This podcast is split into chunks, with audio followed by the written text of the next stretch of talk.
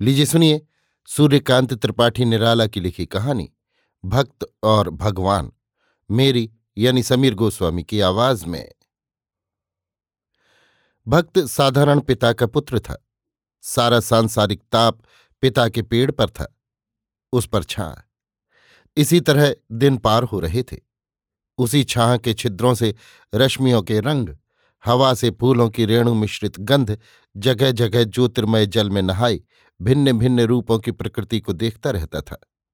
स्वभावतः जगत के करण कारण भगवान पर उसकी भावना बंध गई। पिता राजा के यहाँ साधारण नौकर थे। उसे इसका ज्ञान रहने पर भी न था। लिखने के अनुसार उसकी उम्र का उल्लेख हो जाता है। इस समय एक घटना हुई। गाँव के किनारे कुएँ पर एक युवती पानी भर रही थी। पकड़िए के पेड़ के नीचे एक बाबा तन्मय गा रहे थे। कौन पुरुष की नार झमाझम पानी भरे। युवती घड़ा खींचती दाहिनी ओर के दांतों से घूंघट का छोर पकड़े, बाएँ झुकी, आँखों में मुस्कुरा रही थी। तरुण भक्त की ओर मुँह था। बाबा जी की ओर दाहिने अंगों से पर्दा। भक्त का विद्यार्थी जीवन था। उसने पढ़ा, विस्मित हो गया। देवी को मन में प्रणाम कर आगे बढ़ा। गाँव की गली में साधारण किसानों की भजन मंडली जमी थी। खंजड़ी पर लोग समस्वर से गा रहे थे। कहत को परदेसी की बात, कहत को परदेसी की बात। वही तरुलता वही द्रुम खंजन वही करील वही पात। जब ते बिछुरे श्याम सावरे, न को आवत जात। तरुण युवक खड़ा हो गया। अच्छा लगा। एक पेड़ की जड़ पर बैठकर एक चित सुनता रहा। कितने भाव प्राणों में जग कर उथल पुथल मचाने लगे। ये परदेसी की बात कौन कहता है? क्या कहता है? तरुलता द्रुम खंजन करील आदि वही सब अब भी हैं, पर श्याम बिछुड़ गए हैं। इसीलिए तो वो सब सूना हो रहा है।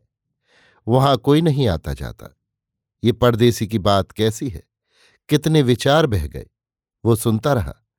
अज्ञात भी कितना कह गए। फिर सब भूल गया। एक होश रहा। ये परदेसी कौन है? क्या कहा? ये सांवरे श्याम कैसे बिछड़े?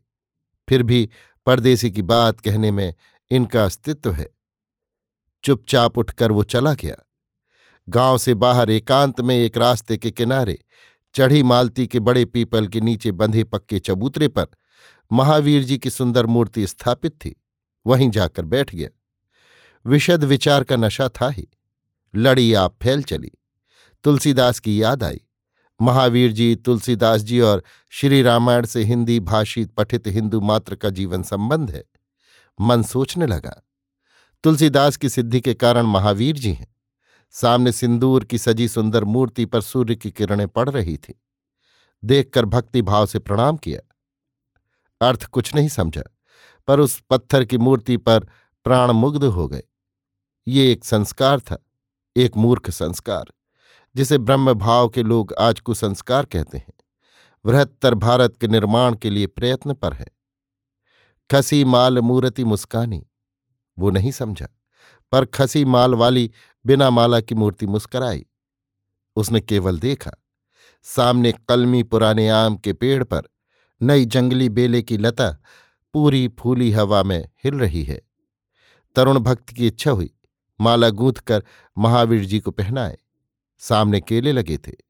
एक पत्ता बीच से तोड़कर पैनी लकड़ी से काट लिया और पेड़ पर चढ़कर उसी के बनाए दोने में फूल तोड़ तोड़कर रखने लगा। फिर गुर्च जैसी एक लता की पतली लड़ी तोड़कर उसी चबूतरे पर बैठकर माला गूंथने लगा।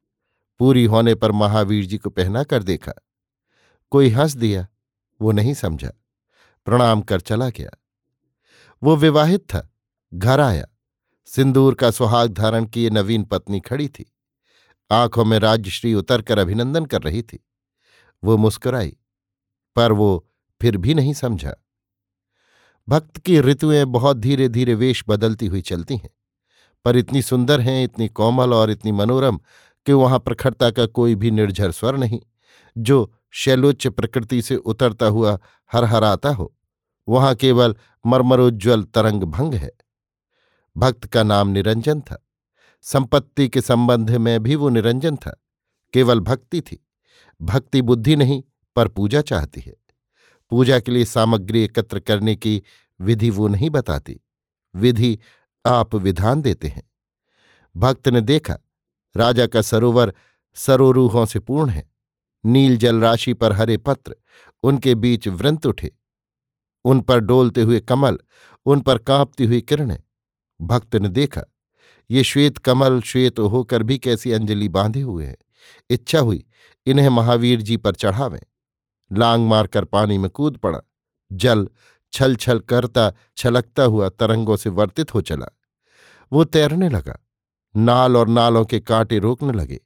लिपट कर छिद कर खरोंचते रहे। पर उसे केवल महावीर जी, पूजा और कमलों का ध्यान था। तैरता तोड़ता तटजल पर फेंकता रहा। फिर निकल कर उठा लिए। चबूतरे पर जाकर भक्ति भाव से सजाने लगा। मूर्ति वीर मूर्ति न थी, हाथ जोड़े हुए थी।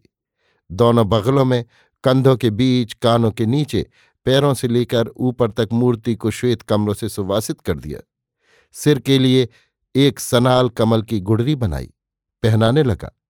आगे भार अधिक होने के कारण अर्धविकच कमल गिरने लगा। संभाल कर दबाकर पहना दिया। देर तक तृप्ति की दृष्टि से देखता रहा, जैसे कमल उसी के हों। इस सारी शोभा पर उसी की दृष्टि का पूरा अधिकार हो। घर आकर बड़ी प्रसन्नता से रात के भोजन के बाद सोया। मस्तिष्क स्निग्ध था। बात की बात में नींद आ गई। रात पिछले पहर की थी। स्वप्न देखने लगा। इसे आजकल के लोग संस्कार कहेंगे, पर इसकी पूरी व्याख्या करते नहीं पढ़ा गया। देखा महावीर जी की वही भक्ति मूर्ति सामने मुस्कुराती हुई खड़ी है। कह रही है, बंधु, तुमने अपनी पूजा का स्वार्थ देखा, पर मेरे लिए कुछ भी विचार नहीं किया।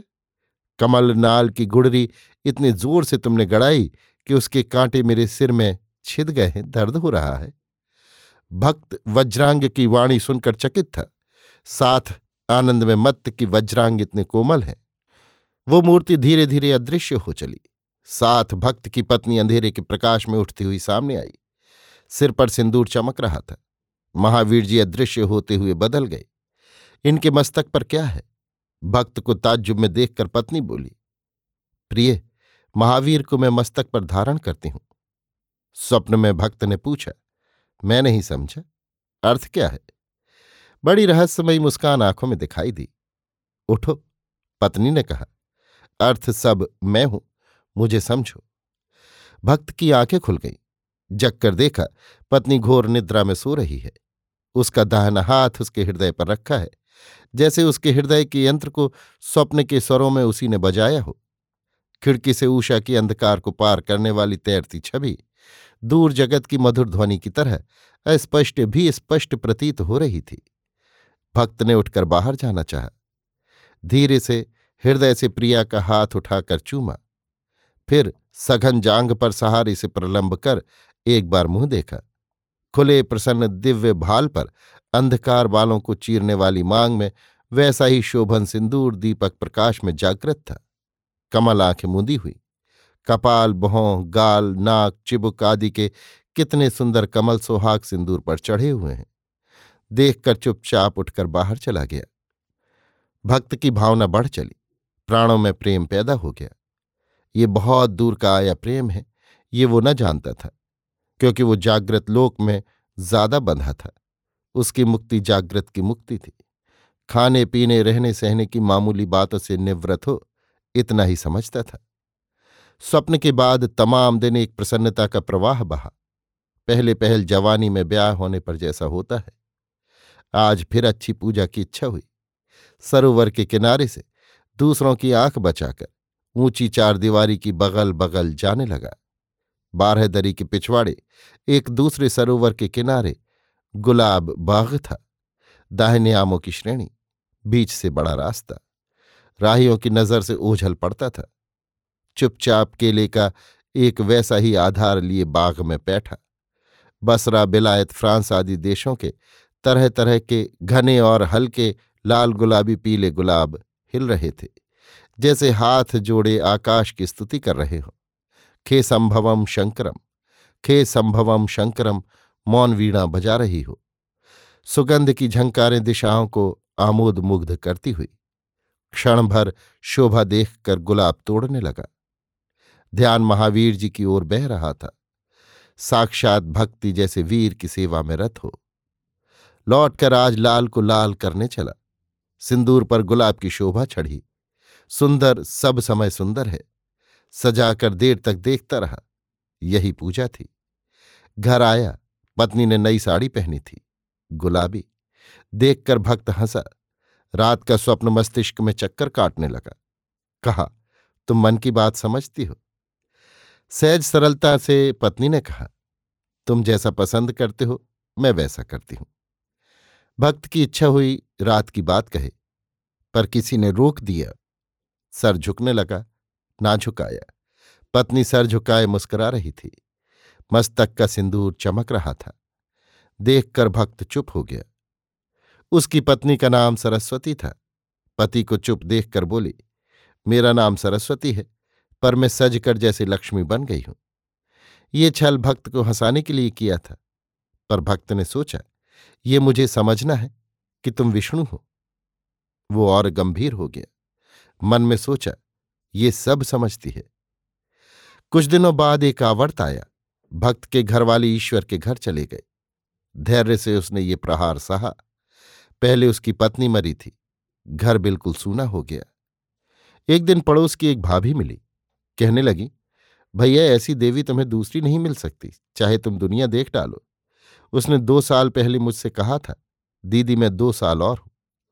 भक्त दंग हो रहा। पहले के उसके भी संस्कार उग उग कर पल्लवित हो चले। वो नहीं समझा कि एक दिन अपनी जन्म पत्रिका पढ़ते हुए पत्नी से उसने कहा था कि दो साल बाद दारा और बंधुओं से वियोग होगा। लिखा है। इसे उसकी पत्नी प्रमाण की तरह ग्रहण किए हुए थी और इसी के आधार पर दीदी से भविष्यवाणी की थी। पत्नी की समझ को उसी के सिंदूर की तरह सिर पर धारण कर वो महावीर जी की सेवा में लीन हुआ। अब रामायण भी उन्हें पढ़कर सुनाया करता था। रामायण के ऊँचे गूढ़ अर्थ अभी मस्तिष्क में विकास प्राप्ति नहीं कर सके। पत्नी के बाद पिता तथा अन्य बंधुओं का भी वियोग हुआ था। राजा ने दया करके एक साधारण नौकरी उसे दी। उन्हीं दिनों श्री परमहंस देव के शिष्य स्वामी प्रेमानंद जी को राजा के दीवान अपने यहाँ ले गए। राजा की परमहंस देव के शिष्यों पर विशेष श्रद्धा न थी। वो समझते थे, साधु महात्मा वो है ही नहीं। जिसके तीन हाथ की जटा चिमटा न हो चिलंभी होनी चाहिए और धूनी भी। तभी राजा भक्तिपूर्वक गांजा पिलाने को राज़ी होते। परंतु राजा के पढ़े लिखे नौकर पुराने महात्माओं को जैसा घोंघा समझते थे, राजा को उससे बढ़कर खाजा। स्वामी प्रेमानंद जी का बड़े समारोह से स्वागत हुआ। भक्त भी था। दीवान साहब भक्त की दीनता से बड़े प्रसन्न थे। भक्त ने स्वामी जी की माला तथा परमहंस देव की पूजा के लिए खूब फूल चुने। स्वामी जी मालाओं में भर गए। हंसकर बोले, तोरा अमा के काली करे दिली, यानी तुम लोगों ने मुझे काली बना दिया। भक्त नहीं समझा कि उस दिन उसके सभी धर्मों का वहाँ समाहार हो गया। ब्रह्मचारी महावीर, उनके राम, देवी और समस्त देव दर्शन उन जीवित सन्यासी में समाकृत हो गए। बड़ी भक्ति से परमहंस देव का पूजन हुआ। दीवान साहब, कबीर साहब का बंगला अनुवाद स्वामी जी को सुना रहे थे। राज्य के अच्छे अच्छे कई अफसर एकत्र थे। भक्त तुलसीकृत रामायण सुनाने को ले गया और स्वामी जी की आज्ञा पा पढ़ने लगा। स्थल वो था जहाँ सुतीक्ष्ण राम जी से मिले हैं। फिर अपने गुरु के पास उन्हें ले गए हैं। स्वामी जी ध्यानमग्न बैठे सुनते रहे। श्याम तामरस दाम शरीरम, जटा मुकुट परिधन मुनिचीरम आदि साहित्य महारथ महाकवि गोस्वामी तुलसीदास की शब्द स्वर गंगा बह रही थी। लोग तन्मय मज्जित थे। स्वामी जी के भाव का पता न था। भक्त कुछ थक गया था। पूर्ण विराम वाला दोहा आया। स्वामी जी ने बंद कर देने के लिए कहा। फिर तरह तरह के धार्मिक उपदेश होने लगे।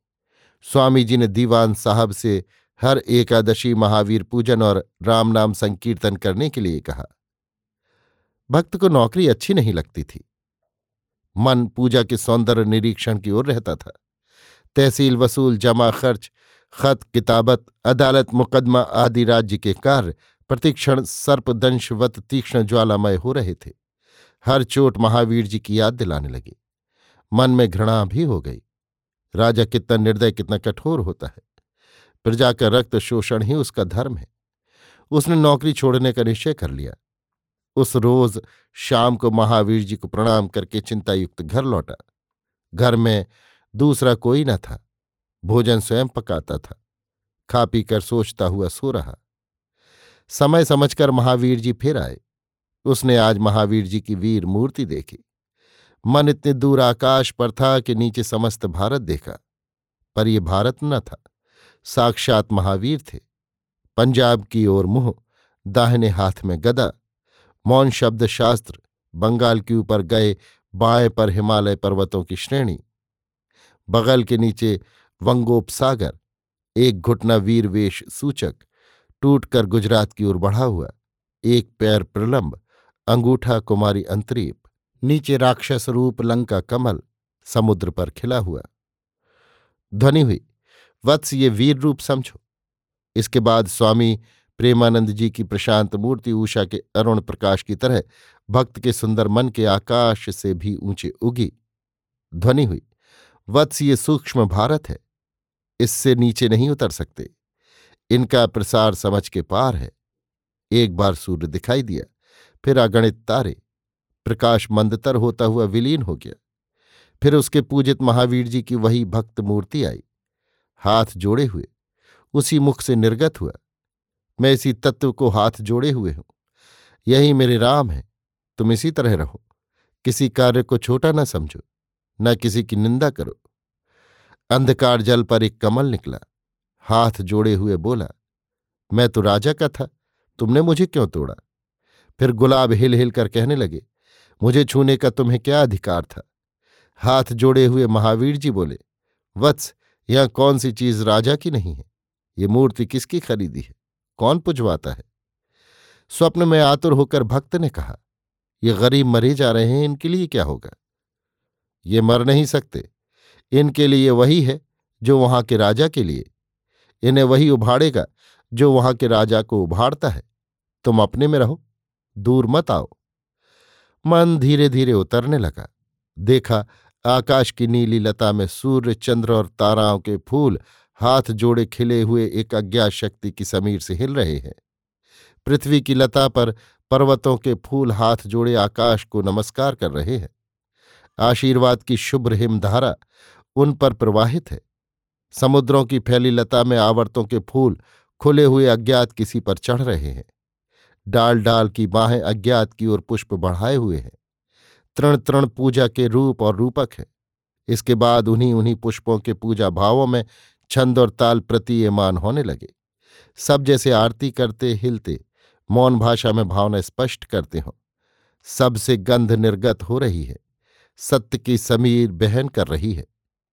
पुष्प पुष्प पर अज्ञात कहाँ से आशीर्वाद की किरणें पड़ रही हैं? इसके बाद उसकी स्वर्गीय प्रिया वैसी ही सुहाग का सिंदूर लगाए हुए सामने आई। वत्स, ये मेरी माता देवी अंजना है। इनके मस्तक पर देखो। उसी भक्त मूर्ति की ध्वनि आई। मस्तक पर वीर पूजा का वही सिंदूर शोभित था। मुस्कुराकर देवी सरस्वती ने कहा, अच्छे हो। आँख खुल गई।